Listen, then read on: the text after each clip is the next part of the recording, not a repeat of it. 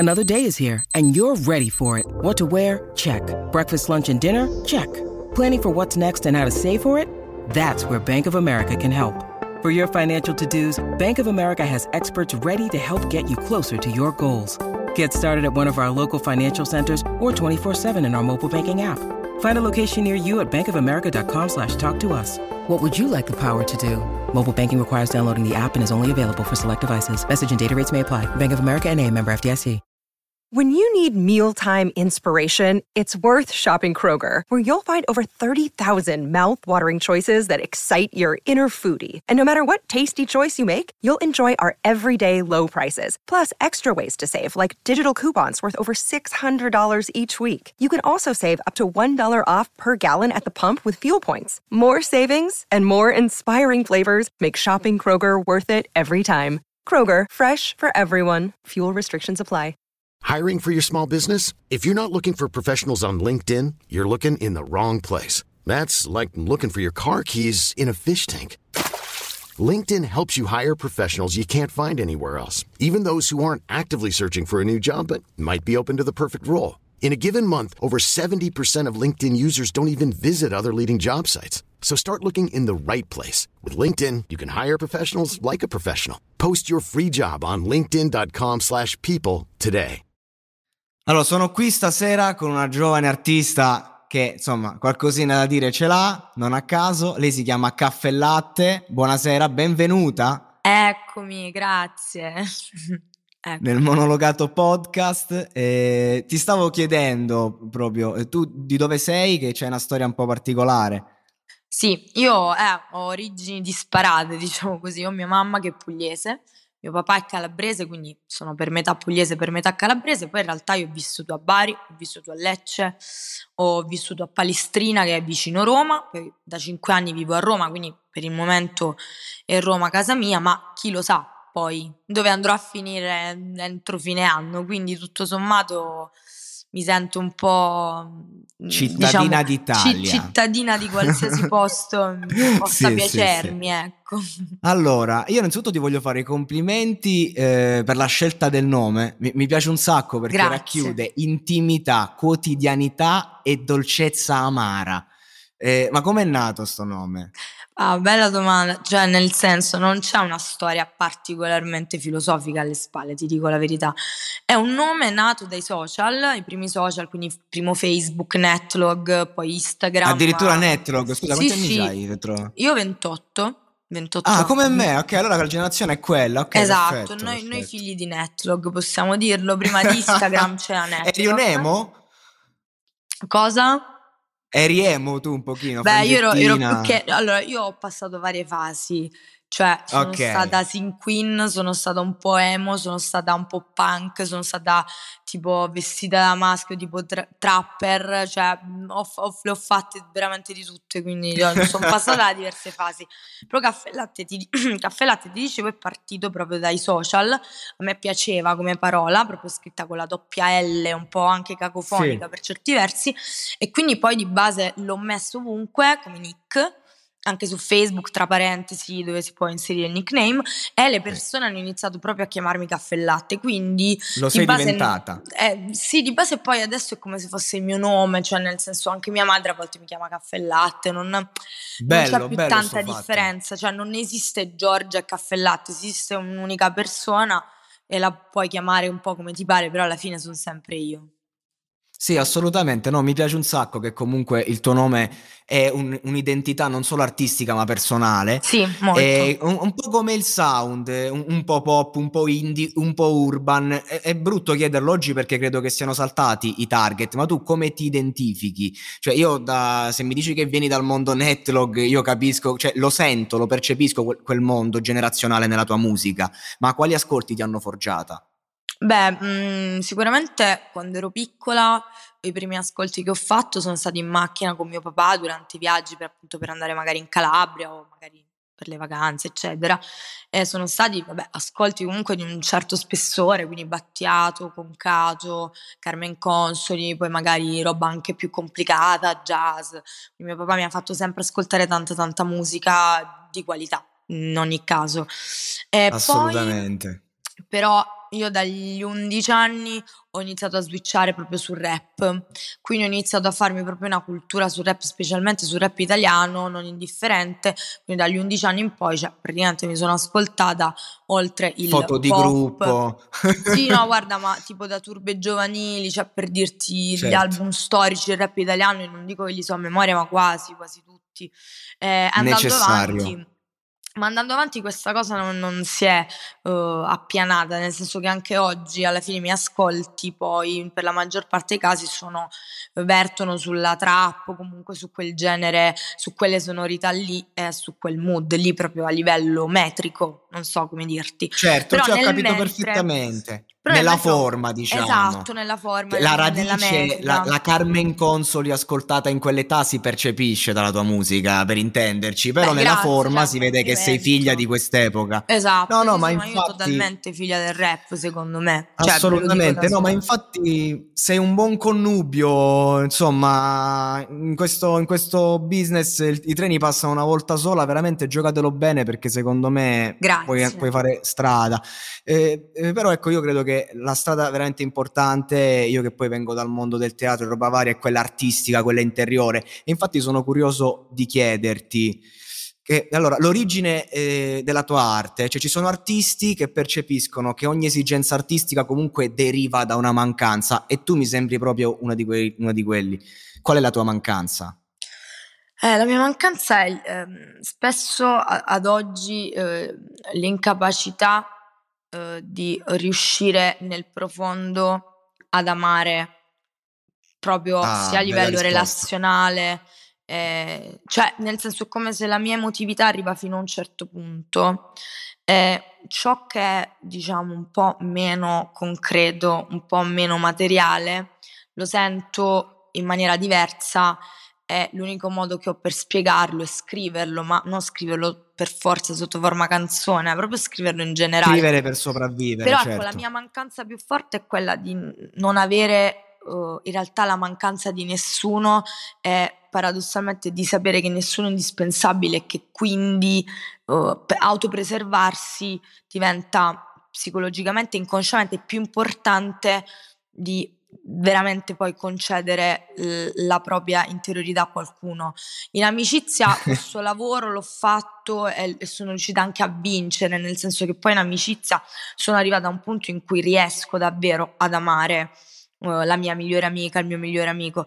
Certo. In amore e in altri campi similari faccio molta difficoltà e mi sento molto spesso carnefice e allo stesso tempo anche vittima di me stessa, quindi ti dico ad oggi la mia più grossa mancanza sicuramente è questa. Mi piace molto questa risposta. E infatti, guarda, ho letto una frase recentemente e dice: se un uomo non ha paura di andare a letto con una donna, allora non la ama. Tu hai paura di amare, quindi, sì o no? Nì. Cioè, perché io percepisco dai tuoi brani che Caffellatte, perlomeno per come si esprime in musica, mi sembra una ragazza che si getta, se sente il brivido lo segue. E poi però, nel senso, a volte l'istinto è dettato da un mondo enorme dietro, no? E quindi vero. Questo che magari potrebbe essere paura. Guarda, ti dico nel senso, io non ho paura di amare ed è questo proprio il grosso limite, nel senso che io non ho paura di provare proprio perché so che ho nel mio inconscio, mi sono poi autoanalizzata veramente tanto su questo argomento, nel mio inconscio so che c'è un bottone vero e proprio. Nel momento in cui l'altra persona sta per ferirmi, io spengo tutto e quindi finisce poi spesso che sono io a ferire gli altri e in un testo che tra l'altro ancora è una canzone mia che ancora non è uscita e spero che esca anche come singolo, ti dico perché ci tengo da morire, dice proprio: ti ho spezzato per paura di spezzarmi, cioè nel senso questo è un po' certo. Quello che racchiude poi il mio carattere da questo punto di vista, quindi io ti dico non ho paura di amare, io ho paura di non provare niente. Io non ho paura bellissimo. Non ho paura di stare con qualcuno, ho paura di annoiarmi a stare con qualcuno. Certo, ma capisco perfettamente. È tutto il contrario praticamente. No, ma siamo molto simili, per questo riesco a capirti, anche la tua musica la comprendo, perché comunque tu hai una lirica non troppo complessa, ma accessibile solo a chi prova determinate emozioni. E io sul discorso che hai fatto mi sento quasi di dirti che non è che magari spezzi per non spezzarti, ma tu sei una che semplicemente a un certo punto fai il lavoro sporco.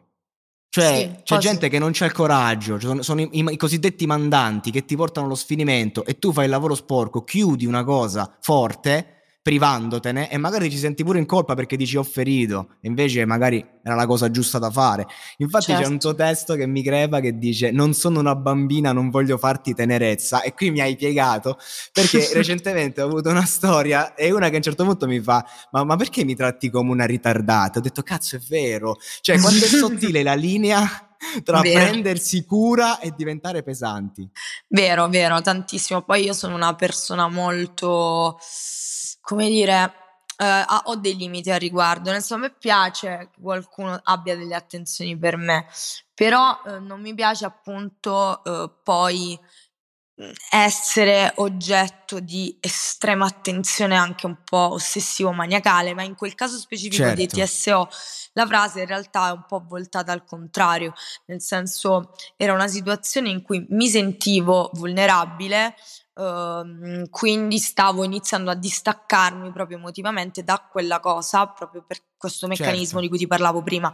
Quindi per me se in certi casi mi piace, ma lo decido io, quando voglio stare di spalle, tu mi devi accarezzare la testa e devo essere una bambina. Però in quel momento non stavo decidendo questa cosa, quindi se io okay. Non voglio essere una bambina, tu non mi devi trattare da bambina, capito? È un po' contorto, però in realtà cioè, è difficile starti dietro, insomma. Un po' sì. Però sì, è difficile, però insomma è perché si alza l'asticella con le persone che vivono le emozioni in maniera intensa. Non a caso prima hai detto ho paura di annoiarmi, e non a caso proprio nel tuo ultimo singolo TSO parli di cose comunque forti e le fai passare così come fossero leggere, proprio perché magari fa parte della tua vita. Per esempio il panico lo citi così come fosse nulla, ma convivi tu con questo problema? È una cosa che ogni tanto arriva? Ma guarda, ci ho convissuto costantemente, soprattutto per gli anni dell'università. Sono stati 3 anni molto carichi di attacchi di panico, sono stati 3 anni abbastanza bui, non solo per questo motivo, ma anche soprattutto. Ci convivo comunque in generale da sempre, perché poi di solito gli attacchi di panico iniziano quando, diciamo, si inizia a entrare nella fase dell'adolescenza, continuano, te li porti dietro, poi a una certa impari anche a gestirli. Cioè io ad oggi sì, infatti. So quando mi sta arrivando un attacco di panico, magari ho bisogno anche in quel momento di sfogarmi, mi sfogo e sono in grado di riconoscerlo, però sai che c'è, che poi anche se lo riconosci comunque ti ferisce, cioè l'attacco di panico è una cosa fa male, che tende a ferirti. Lo cito certo. In maniera un po' en passant quasi, proprio perché in realtà la canzone io l'ho scritta di getto dopo aver avuto un attacco di panico alle 6 di mattina. Si percepisce tutto. Quindi era tipo la normalità, cioè, ma io nel testo in realtà ti dico è stato scritto così tanto di getto che non mi sono posta la domanda di dire la parola scopare, mani tra le gambe, assolutamente. No, ma perché? Si sente. Perché alla fine, no, io penso, poi l'ho pensato a posteriori in realtà, però ho pensato, cioè ma in realtà tutti parlano di sesso, tutti parlano in questi termini, diciamo tutti parolacce. Che non posso farlo io, certo. No, nel senso, perché in musica io dovrei pormi il problema e dire le cose in maniera aulica per dire esattamente quello che voglio dire, cioè... Che cazzo, ecco appunto. Ottimo. Credo che quel giorno con questo ragionamento hai fatto un bel level up tra te e la tua sincerità artistica. No, è importante, molto bene. Infatti comunque si percepisce che è una roba scritta di getto, poi le cose scritte di getto le capisci dopo, ti aiutano nel tuo percorso. Però cioè, sono contento perché comunque ho davanti una ragazza che non è che usa la musica, fa della musica la sua migliore amica a tratti, come fosse una confidente, E invece sul panico voglio dire a te, a chi ci segue, ci sono un sacco di ragazzi giovanissimi che comunque questi problemi li hanno, che clinicamente il panico altro non è che un amico che ti avvisa che c'è un bivio nella tua vita e che devi fare una scelta. Quindi ragazzi, non spaventatevi, parlatene e cercate di capire che cosa nella vostra vita sta prendendo una direzione o ma che non è vostra, perché a volte fare una scelta è importante, perché altrimenti la scelta te la fanno. Ora facciamo un piccolo salto, togliamo un po' di pesantezza, che invece era una pesantezza leggera, un po' come il concept Caffellatte. Artisti ed economia, tu hai 127.000 ascoltatori mensili, attualmente certo non hai i numeri da dischi d'oro e te li auguro tutti. Grazie. Questi numeri ti sostengono a livello economico? Soprattutto oggi che non si può suonare. Bah, guarda, nel senso... Domanda sì, del cazzo, eh? No, è una domanda in realtà lecita. Se tu parli degli ascolti veri e propri, ti dico no, cioè gli ascolti non fanno campare un artista d'oggi, perché anche chi ha molti ascolti, in realtà l'introito reale per vivere non dipende dagli ascolti. Però Spotify è un mezzo importante che noi artisti, soprattutto, anzi la parola artisti, mezzo non lo so, noi persone che facciamo questa cosa e la iniziamo a fare davvero di mestiere, cioè Spotify è un mezzo importante per far conoscere la nostra musica, per portare le persone ai nostri concerti, per proprio creare dei rapporti con gli ascoltatori che appunto poi dopo Spotify vengono a cercare te. Quindi io ti dico sinceramente, non sono di quelle artisti che dice, non sono di quelle persone che dice no perché Spotify dovrebbe pagarci di più, cioè noi dovremmo poter vivere con gli ascolti. Secondo me no, non è così.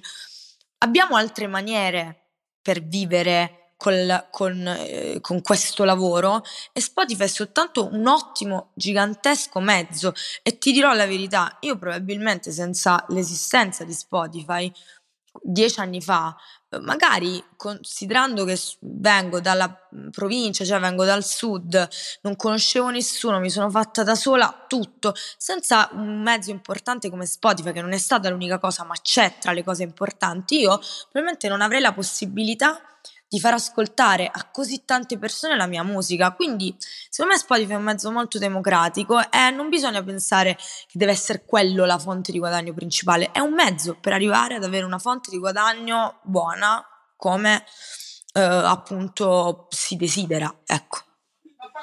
Ok, perfetto, bellissimo, mi è piaciuto, insomma, molto democratico anche come discorso. E questo Sanremo, mi fai un pronostico del podio? Guarda, per chiudere, perché è difficilissimo, perché ancora ovviamente non ho sentito tutti gli artisti, per cui non ti saprei dire al momento un podio. Però allora, secondo me tra i primi 3 posti sicuramente potrebbero esserci assolutamente, vabbè, 100% Blanco e Mahmood. Sono di parte, sì, assolutamente sono di parte, però il brano è bellissimo, loro sono bellissimi, li amo, cioè fine. Hanno una fanbase immensa. No, ma poi li amo, cioè io li amo proprio, quindi certo, sono super certo. Di parte, però. Poi anche Sangiovanni ha portato un pezzo molto figo. Blanchito si è fatto conoscere bene questi ultimi 2 anni, e Blanchito c'ha le palle, no? che sì. Dirsi voglia, piace a tutti.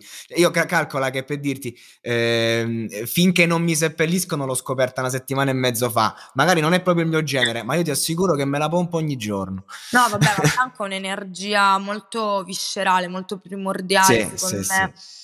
Che va proprio a compensare invece anche la razionalità di Mahmood, l'animo tormentato di Mahmood. Quindi insieme sono proprio belli. Una buona bilancia. Tra 10 anni anche... entro 10 anni ti vedremo anche a te a Sanremo, ci andresti? Ma guarda, io spero molto prima di 10 anni, ti dico la verità. Infatti ho detto entro, mi sono corretto. 10 anni sono corretto subito. Tra 10 anni, se non ci sono arrivata a Sanremo, probabilmente avrò cambiato lavoro, ti dico la verità. No, dai, non dire così. Io sono proprio una persona o tutto niente, cioè o arrivo come voglio io, dove voglio io, oppure preferisco nulla, cioè capito, ma è proprio il mio carattere. Capisco. Che è proprio fatto così. Poi dicevo sul podio, secondo me anche Sangiovanni non sarebbe male, perché è un bel brano, e per il resto vabbè, mi è piaciuto anche quello della Rappresentante di Lista. Mi sfugge qualcos'altro che mi è piaciuto, però ecco, voglio sentirli tutti. Io solo su Blanco e Mahmood ci metto tutti e 2 le mani sul fuoco, ecco. Sì. Assolutamente. Va bene, io ti ringrazio, grazie, ti saluto te, con un'ultima cosa su una frase che hai appena detto. Sei uno da tutto e niente. Riuscirei a trovare un equilibrio? No, è impossibile. A posto, ti ringrazio. Così. Meraviglia. Ti auguro veramente il meglio. Grazie di cuore veramente per questa bella intervista. Vacanze in Sicilia o in Sardegna? Con i traghetti GNV porti tutto quello che vuoi, ti rilassi fino a destinazione e se prenoti entro il 14 maggio, posto ponti a partire da €33. Non c'è modo migliore per andare in vacanza. Scopri i dettagli su gnv.it. Offerta valida sulle linee Napoli-Palermo e Genova-Olbia, 10.000 posti disponibili.